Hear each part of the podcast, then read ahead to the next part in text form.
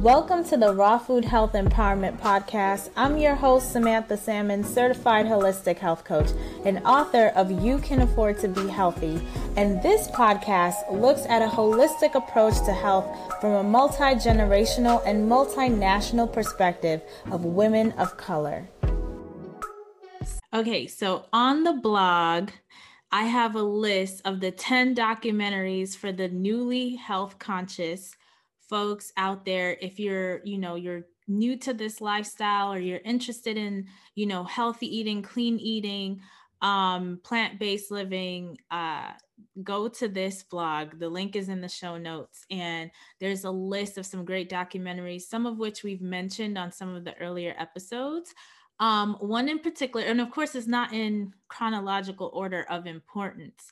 You could definitely peruse and see which one is most appealing to you to kind of go with first and then mm-hmm. move your way through there like all of them are worth watching as much as you can stomach some of them are really hard to get through and you'll see i, I put some notes in there like i i couldn't stomach even going through um one of them in particular uh that was pretty pretty difficult it was pretty horrific um that's dominion Ma, you've never seen dominion right yeah. That movie, yeah.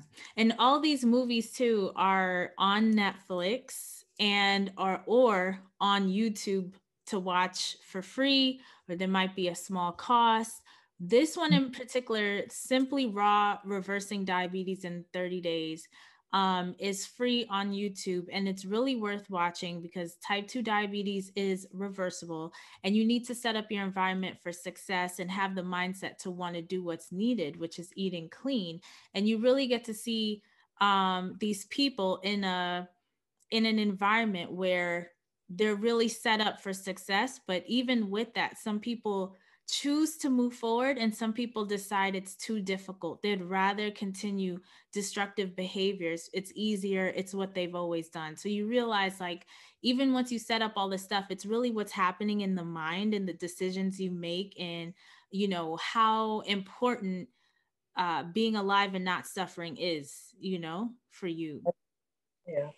So it's really worth watching especially with your family and uh, speaking of diabetes, I wanted to read um, a little portion of a press release that came out in January. And it reads Poor social conditions caused by systemic racism contribute to health disparities in people with diabetes, according to a paper published in the Endocrine Society's Journal of Clinical Endocrinology and Metabolism. Minorities are disproportionately affected by diabetes because of poor social conditions that contribute to negative health outcomes, such as poverty, unsafe housing, lack of access to healthy food and safe physical activity, and inadequate employment and educational opportunities. These are known as the social determinants of health and are the result of residential racial segregation and a lack of economic investment in Black communities. Unethical practices and experimentation in minority communities have also caused racial bias in our medical systems and a lack of trust between minority patient and healthcare providers. I'll have a link um, to this uh, press release in the show notes so you can find it once you um, click on the link under this episode and head over to the blog. But I wanted to discuss, Mom, in your opinion, like what do you think type 2 diabetes in this country would look like if we had universal basic income? Well, a lot of doctors would um, it would affect the doctors because, to be honest with you, the medical um, in the medical field, that's where they make their money on these diseases. It sounds funny, but it's true. It's the same thing like if if they if they get to rid cancer, you know what I'm saying? It's a money making thing. Let's put it out there. So um, I think if we could be able to eradicate uh, diabetes, it would we'll have a healthier society. People would be less depressed because I think illness is what cause people to be so depressed. You know, there's yeah. a lot. Yeah. Specifically, as it regards, so my question is around like universal basic income because in my in my view universal basic income has the potential to eradicate poverty. Yes. Right? It doesn't remove racism from the system but once you eradicate poverty and give people some financial footing then based on these social determinants of health which you know coming out of the institute of integrative nutrition that teaches a holistic approach to health they call it primary foods and mm-hmm. we had an episode too about maslow's hierarchy of needs these maslow's hierarchy of needs the primary foods these are all the exact same t- thing as social determinants of health. It's basically saying the foods you eat is not the only determining factor for your longevity, right? Um, and so with with the black community in particular and the poor and low income communities, you know, the the the finances is a huge determining factor. And black communities are are black people are overrepresented overrepresented in low income communities. So i'm thinking if we had universal basic income that would really at least i feel like um you know lower our type 2 diabetes rates at at least yes and it also has to do with educating people about the diabetes also because you have people who really um, make a good salary to say, you know, like what's a good salary, but people really have a good income mm-hmm.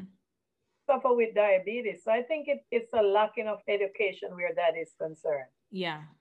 Yeah, people have to be educated on it, you know, like, you know, it's not like um it's not like a quick fix thing, but it's just like how people study other things. They can study about diabetes and the things that cause it and you know because we've been the, the, from we start the podcast we've been on this subject from the beginning. And i mean every channel you turn everywhere you turn people talking about diabetes. So i think if people pay close attention to their body not somebody else's body their body and know what to to how to take care of themselves when you got on to the bottom line of it, it's the education. People have to educate themselves. Because even if you pay people more money, give them a bigger salary, they have to learn how to take care of their body. Yeah. I think too that um, the stress of racism, right? Racism in this country and and uh yeah, racism in this country adds a level of chronic stress. So, like you're saying, okay, let's say everybody had money, right? Everyone has a decent salary that they can take care of themselves. And you still have some folks who are type 2 diabetic. And yes, we see that we have that in our family, even, right? Of, of folks who, you know, they're financially from the outside look like they should be fine, but they still have these health ailments because they are making improper food and lifestyle choices. And one of the things that I think, you know, contributes to mm. this is um, stress and the fact that food is really being used like a drug that is socially acceptable and it's something you have to like you we all have to eat you know every day. Some of us eat one time a day, some of us are eating three times a day, and that is socially acceptable. Going to the grocery store is socially acceptable, and we can use these foods that are, you know, chemically formulated to keep us addicted, sugar, salt, and fat um, to self medicate to kind of overcome stressors and and all of that you know anxiety and because we because for some reason we won't spend the money and the time to go to therapy to maybe deal with some issues or get the proper counseling to get to the root of the problem. So we use the food to just kind of numb us you know? yeah. Yeah so but, it kind of it actually kind of reminds me not that i'm endorsing him um but you know andrew yang is running for mayor right now in New York City. And mm-hmm. when he was running for president in the primaries, on his agenda, he had universal basic income, right? He's been like the major proponent of that, but I think that he's talked about it enough where there are some other politicians who are in support of it. Um, not enough people, obviously, or else we would have gotten it this whole pandemic, right? Because this this is the most opportune time for universal basic income. But um, but on his agenda, he also had something about like mental health, especially for whoever's going to be president. Like they need to do mental health checks.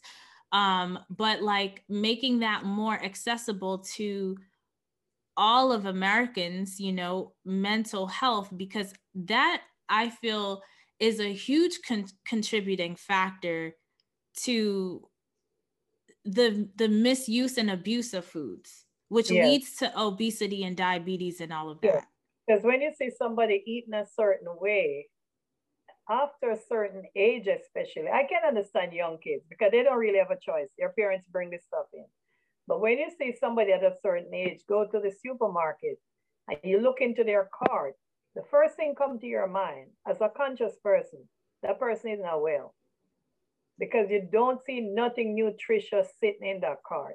You understand what I'm saying? Mm-hmm. So I feel sorry for the children but something wonderful happened during this new administration. I don't know if you've seen it, where they will be giving an allowance to ch- per child up to a certain age, $300 a month. I am now, I will be going in the supermarket now observing the carts then and see how healthy they put this stuff in the cart because children will eat what you give them to eat because they're under your supervision. You understand? Mm-hmm. They can tell it because when when they're hungry, they're gonna eat what you give them. And that's why God gave them to us for us to take care of them, not them to take care of us. So we have to take care of them. So I think, um, Sam, with everything, it starts in the home where you the, they have to educate their children and how to eat. The parents have to do that because the children can't grow up. The children can't educate the, the grown parents. It's not possible. Right. I'm making a note to add a book. Uh, I think it's Fat, Salt, Sugar. This book that we've been reading in Self Care Salon, right? Um by Michael Moss and I'll have the link in the show notes so folks can refer to it and read cuz you mentioned children and how you know they don't have a choice or you know because the the parents bring it in. And in the book he talks about the difficult and i'm putting quotations the difficult uh position that parents are put in because let's say the child and it's for like different stages. So let's say um the child is 5 and a five year old is watching what is what are five year olds watching? They're watching dora the explorer. They're watching uh, sesame street maybe you know like stuff like this right? And pepsi and coca-cola they will pay sesame street to have or the or whatever the show the pbs or whatever to have a commercial or to even have the product in the show.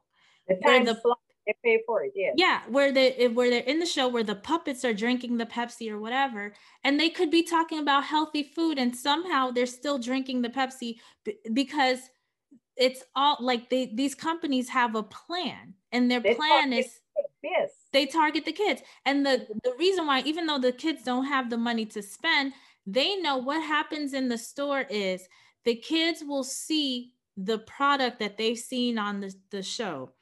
And they will whine and yell and cry and complain to make sure that they leave with those items i don't take to the store. I leave them home. So then the parent is like do i do I look like a bad parent to the mm-hmm. public, you know, and not get my child this, you know? so it's like they're being put in this situation where they're getting the pressure from the kids. But like you said, ultimately, they're the ones pulling out the money.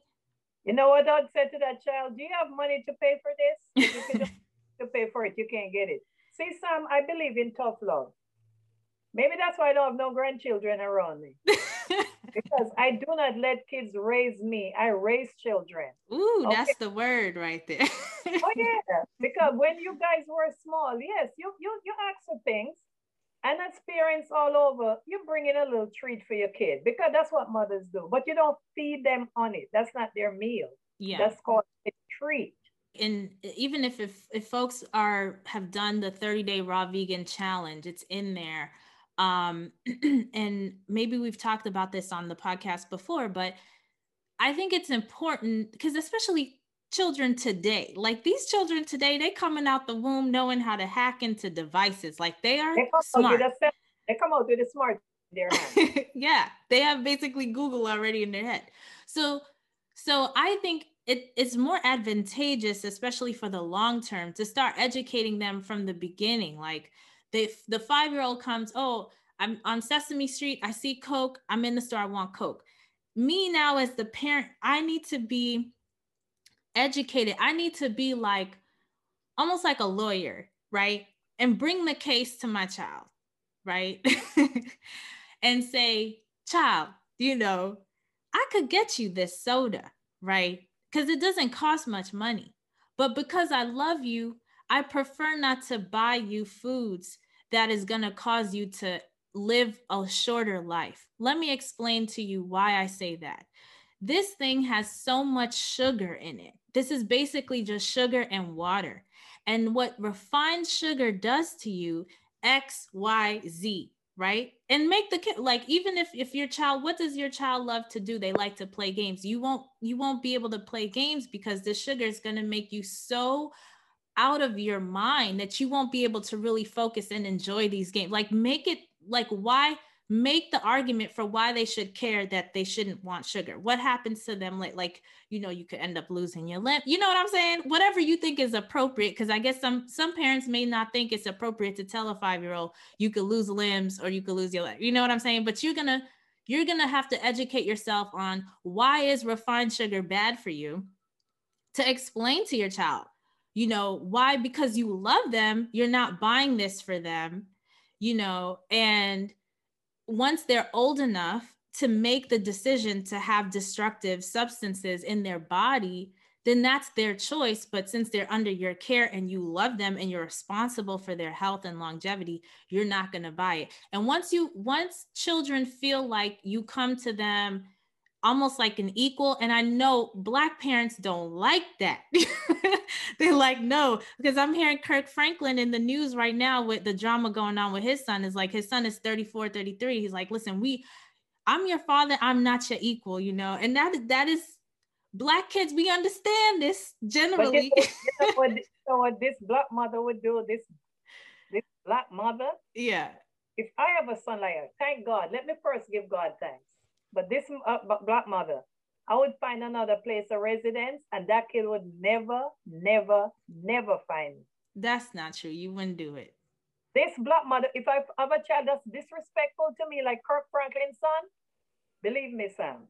You would not. I don't believe that you would do that. Man, you have a lot. You have a lot to know about. I know you will say that, but I don't think. I don't think you would. Honestly, especially as a mother and knowing you how you are as a mother. like I just, I just don't see you doing that. I just really don't. know something. Just give God thanks that you're you and Chuck are beautiful children. Thank you.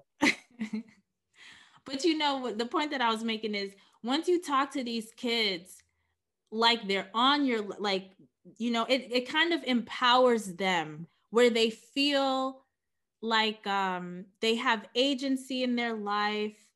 You know they feel almost you know the agency is in their life? Huh? You know who the agency is in their life? Who? The government. The government. You know something? It has a lot to do the kids have a lot of distraction have you ever been to emergency room in this country? At hospital? Yeah in the emergency room, they have a little section where if the kid crying wants something to drink, they can go to the soda machine. Now you tell me, this emergency room where those things cause people to end up in the hospital, but then they have people having their kids drinking those things in the hospital. The first time I see that, I was like, dear God, is this really happening? I yeah. was shocked. The emergency room. Well, they want returning customers. No, and I what, think What about you in the emergency room and you need some water, you get a bottle of water, you get some juice, a box juice, or well, not even the box juice, because that's filled with sugar. Yeah. That's sugar water. But uh, it, the children is under a lot of peer pressure.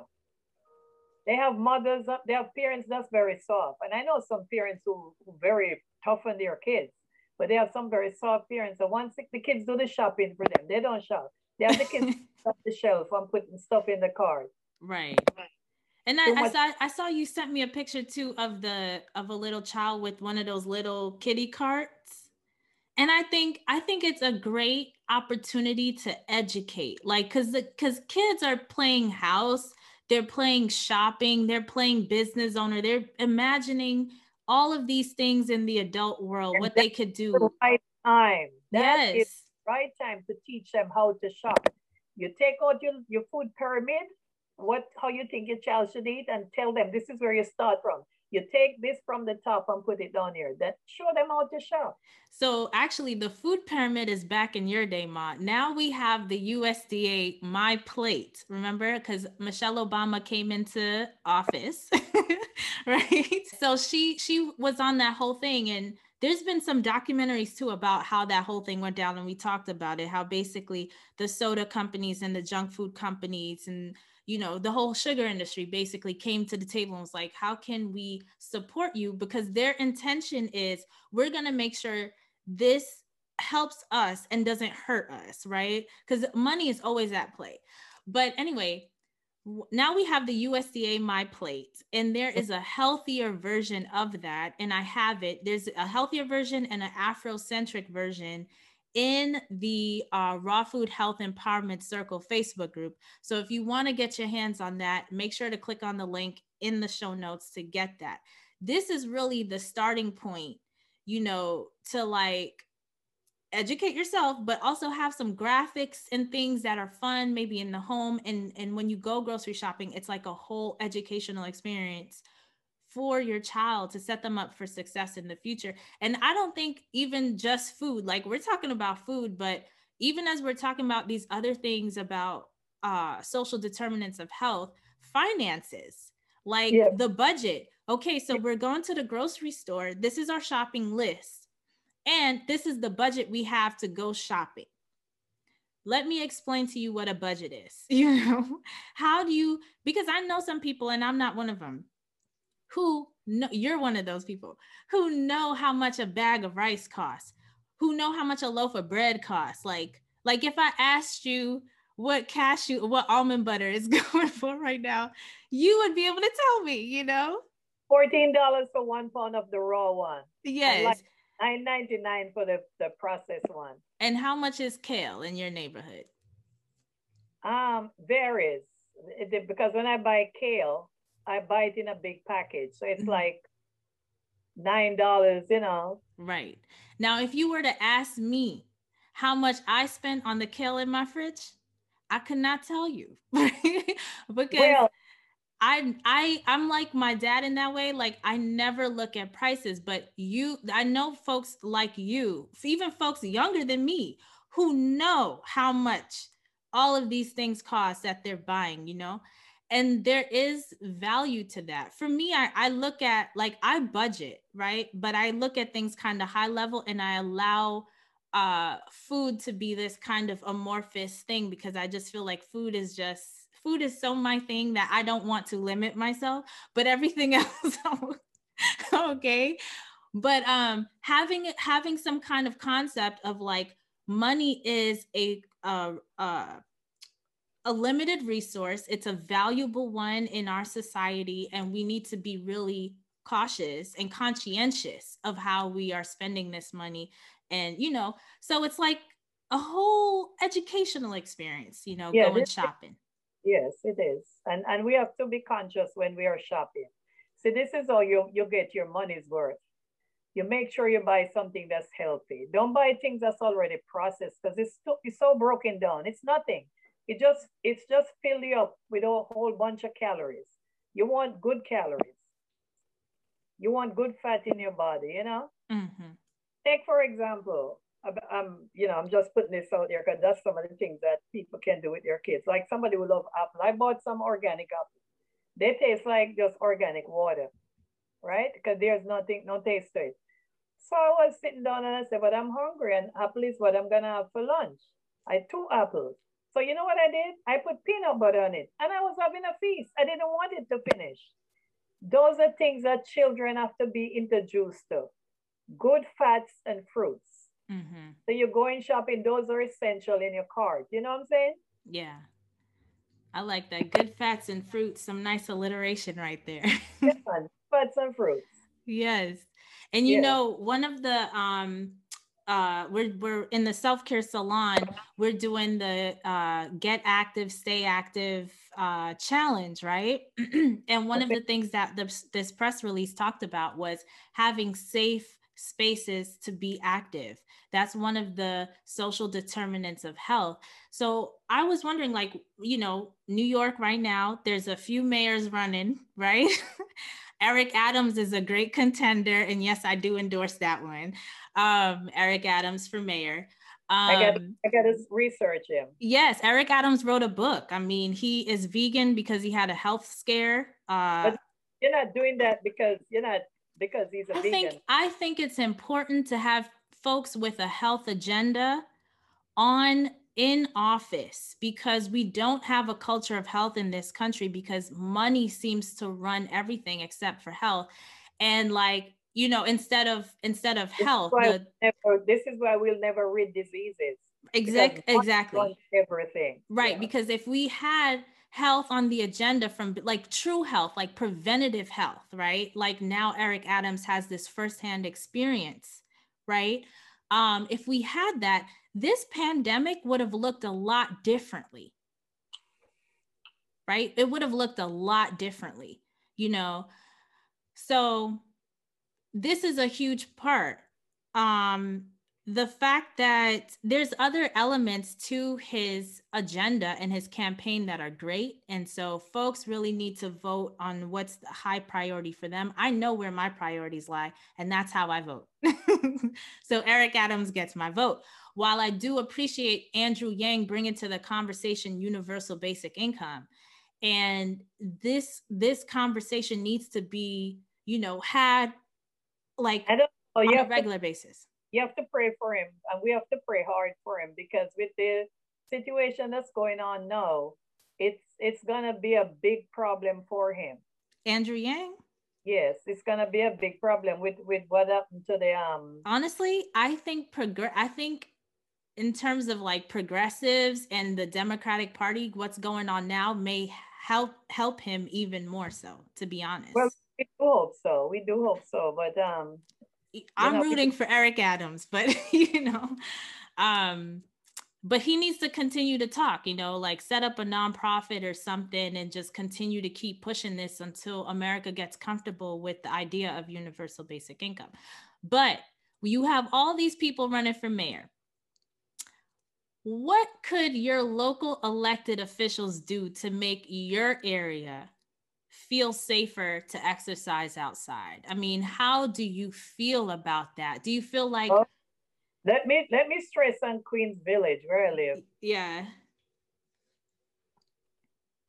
Try their very best and see if they can get rid of the guns in the area. We have so much shooting around here that I love to walk, especially in the springtime. I love to walk and look at people garden and see how beautiful they, you know, I love nature. I walk for nature. I walk just to see nature. And it kills me to know that I can't do that no more because I'd have to learn how to dodge a gunshot.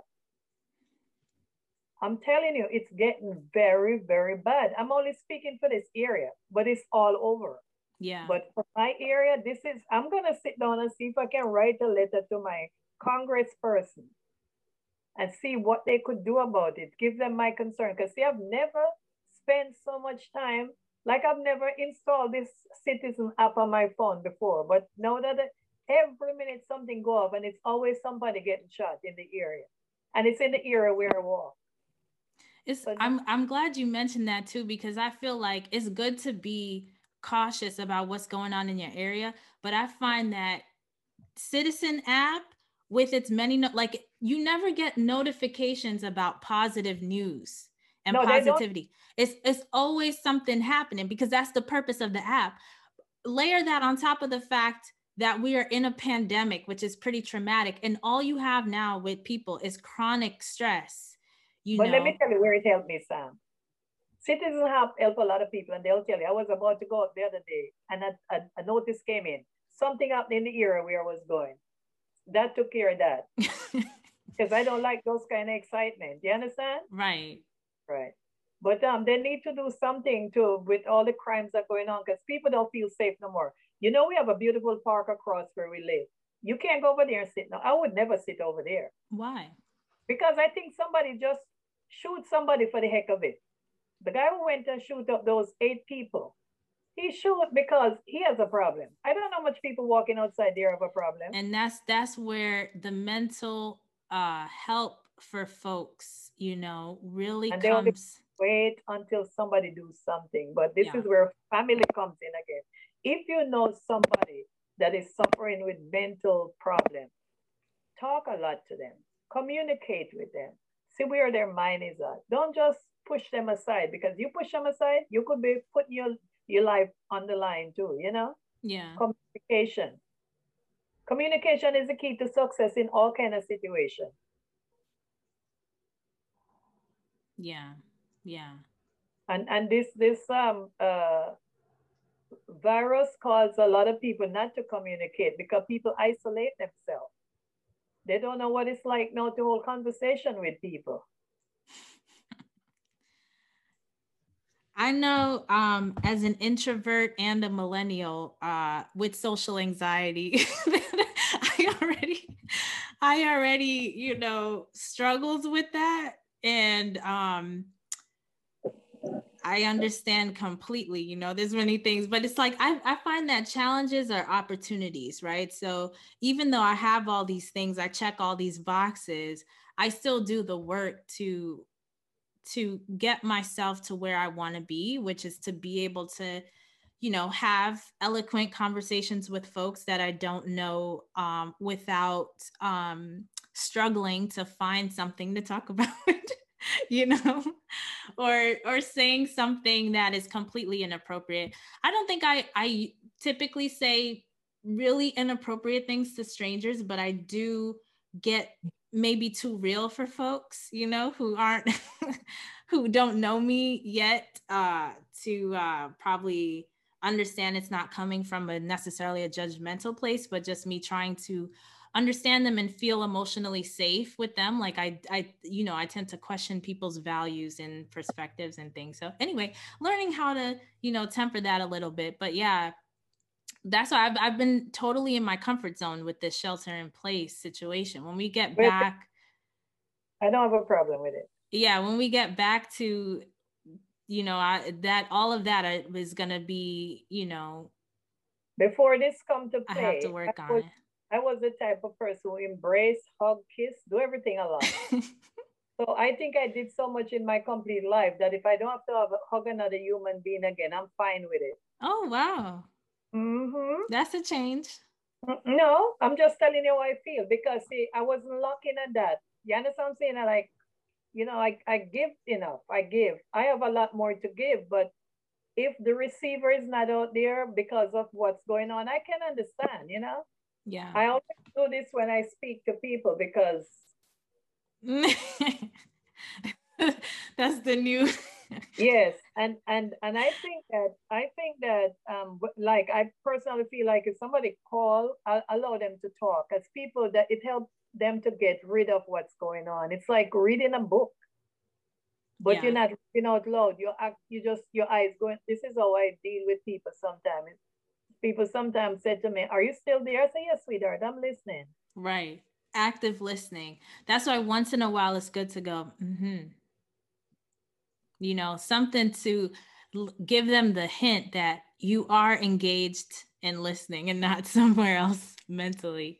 Exactly. Yeah, but those are really good, you know, like just holding space for people, honestly, it does so much. Like literally, you know, folks could be in depression, but just to be able to like unload on someone and have them receive it without trying to fix it, without judgment, could be Mhm. enough to lift that person out of that shadow, you know?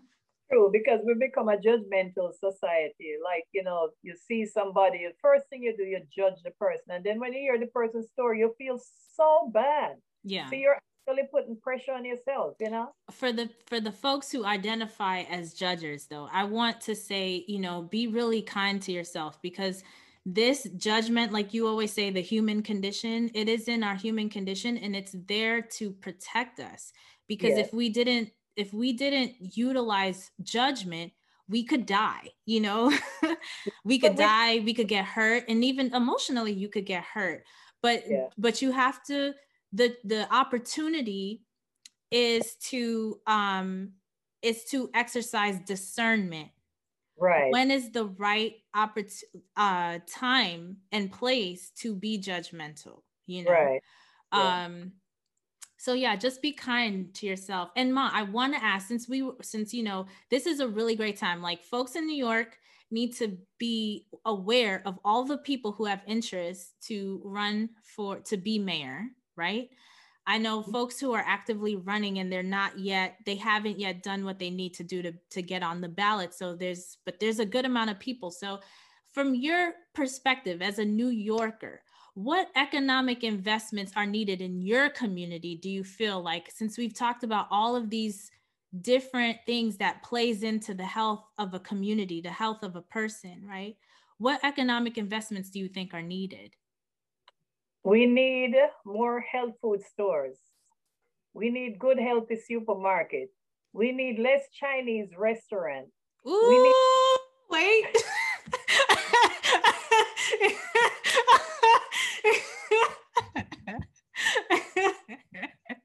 Ooh, we getting too real up in here. Wait, wait, wait. oh, but I'm just telling you from my I know because this is the thing, right? We, we talked about this less liquor store. Less liquor stores for sure. Yeah. We've talked about this on the show so many times. Many times. And but now now we, we need less gun in our community. Right. Right. When when it comes to um anything regarding Asian folks right now, the conversation it like yeah like people are losing jobs and positions because they didn't you know what i'm saying? They didn't do certain things or say certain things right or fast enough or whatever. And i know we've talked about this a lot and coming from new york in the black community in new york like anywhere any of the boroughs there there is um tensions between black and, and and the asian communities because they set up shop in those communities don't hire the people in those communities. And yes they're not um the you have the chinese food stores right? Some of the bodegas or what the corner stores or whatever are run by um asian families or whatever which is fine. They're they're bringing healthy foods to the communities but when they bring in the Chinese food that have the MSG, or now they're saying they don't have the MSG or whatever, but it's full of salt, saturated fat, and all these things. I mean, they they should be just as responsible as the McDonald's and the the Popeyes and the Kentucky Fried Chickens, and you know what I'm saying? Yes, they do hire uh, minority people, but they will not hire blacks. They they will hire Indian, and the Spanish people, but no black. They even put them to handle the money, but no black. Now I want to get down to the grassroots of this and ask why. Because don't judge us all and think all black people are the same. We are not the same. In every culture, you have good, bad, and indifference. Mm-hmm. Okay? So I don't like to see things like that. And we want to live in unity and love. The, the unity that we need right now is for everybody to unite together like one people. Yeah. You know, I remember when I had my business, I had all people from different walks of life into my business. The only person I didn't have is a Chinese because they never come in and ask for a job.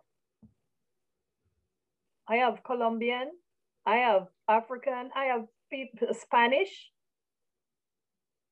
Indian, Jamaican, other West Indian country. I, I mean, I could give you a list of people, but the Chinese never come in ask for a job because they don't, I don't think they think they can work for Black people, vice versa. So there is something that is wrong right there. But guess what? It's a, it's very sad what happened for one person to go in and shoot eight people. I think the eight people died, right? I'm not sure. Well, six of them was Chinese. eight people got shot. I think it's very, very sad. I don't care who did it or who it was done to. But you know what it remind me of? The church when the guy went to the church and shoot up those people. Right. It's very sad. It's a very sad situation. So they need to get rid of these guns out of these mentally sick people hands. And I would I would say that um, racism is a mental illness. No, it is a mental illness. And it's pervasive in this country. And it's not just white people that have that, which is the point of why I'm highlighting this is that, you know, there's not enough conversation about racism within communities of color and how it affects, like, you know, we've been talking about, you know, Black economics and closing the racial wealth gap. And it's like, you know, I know being, you know, born and raised in Queens, what the dynamic of what's happening there you know and and and specifically between asian and black communities and this anti-blackness and the uh, that community the asian community from my perspective uh you know they come into this country as immigrants and feel like they have to choose a side. You know the country forces them i guess to choose a side and they choose the side of oppression you know and but then they extract resources from the black community and we we come at you know white you know white supremacist culture and like white people doing this but like we really need to be real about the dynamics of what's happening in our communities and it's not just white people you know what i'm saying? Um no they put up business in the community okay? And, and i'm not this is not even the time to discuss them so i won't even say what i'm gonna say. But let me just finish this little part they put a business in the community, but they do not live there. Yeah. And this is sad because you're not how, how you you're not building the community, you're taking away from the community. So I would I would add to that that in terms of the economic investments needed, I know Eric Adams has a plan, and I'm pretty sure all the people running for mayor are creating plans to combat um, anti-Asian hate you know, and like all of this that's coming out of the pandemic, which is just crazy, you know. Um, but part of that has to be some truth and reconciliation because we we talked about last year like there needs to be a reconciliation between um, white america and and black america and also native native people you know who have been severely like hurt especially when you when you talk about health you know, the impacts of the disenfranchisement and attacks on their community, how it's impacted their health and health mm-hmm. outcomes has been even in some aspects even greater than black um, black Americans or black people living in this country. There needs to be a reconciliation to get us through uh, this time so we could have racial healing, but it, it also needs to happen among racial groups because that's what white supremacy has done. It has created um, this culture of hate, actually, among yeah. people of color, you yeah. know, and this anti Blackness and all this stuff. And so that also needs to be a part of that plan.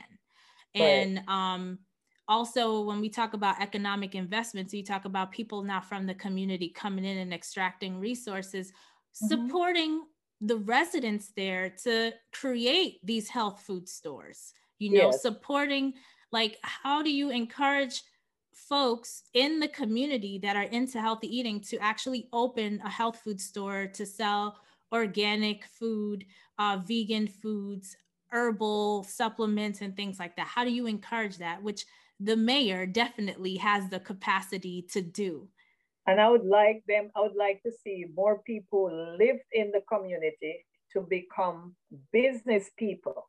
And these are people who live in the community. That's how you build your community.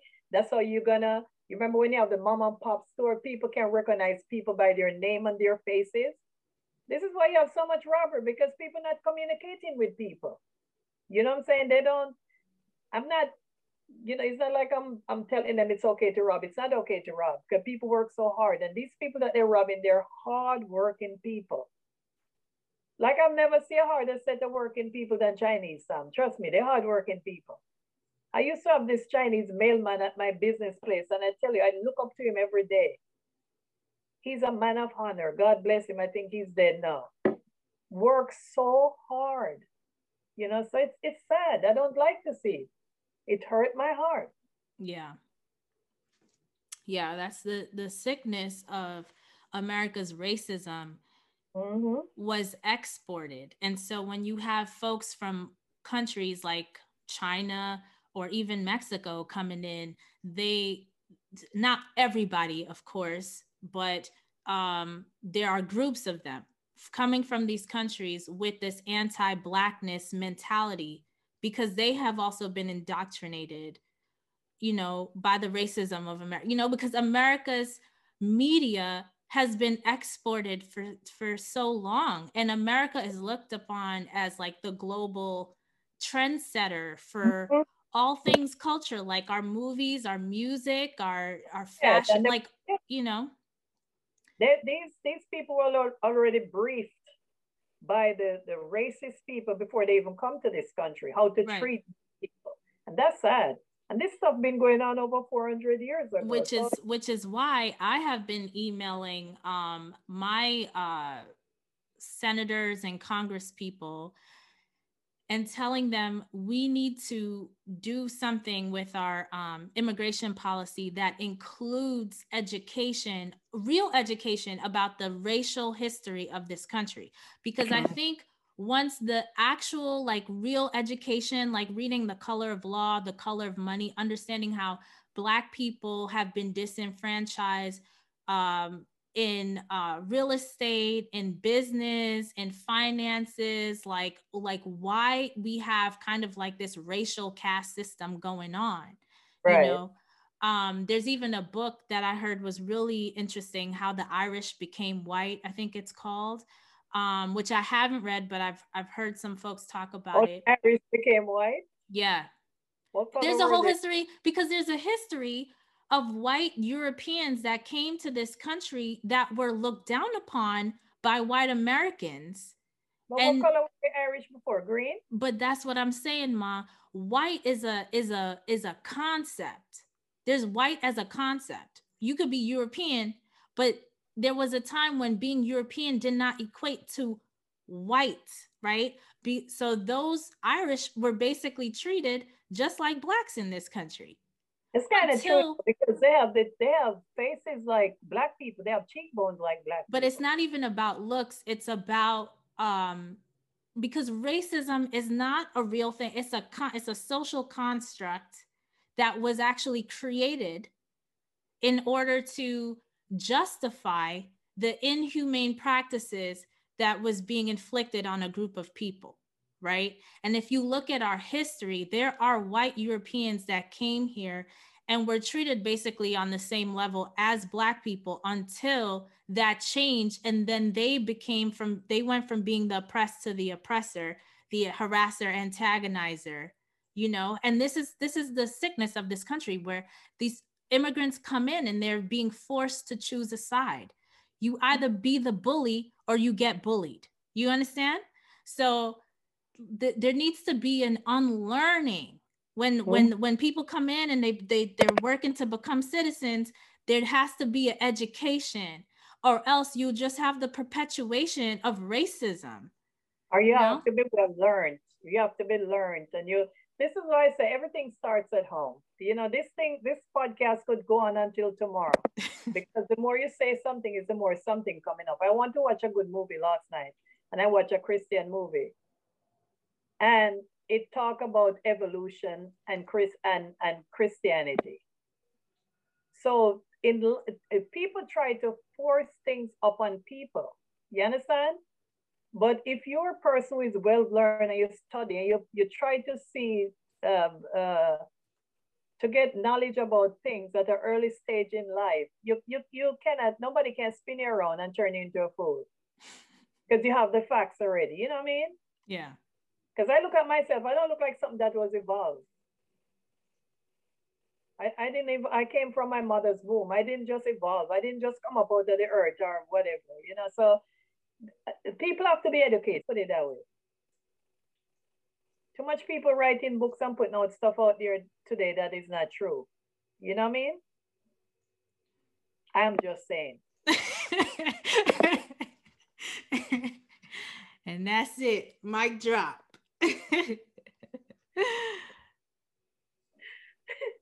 As my pastor would say, one for the Father, one for the Son, and one for the Holy Ghost, and I'm done.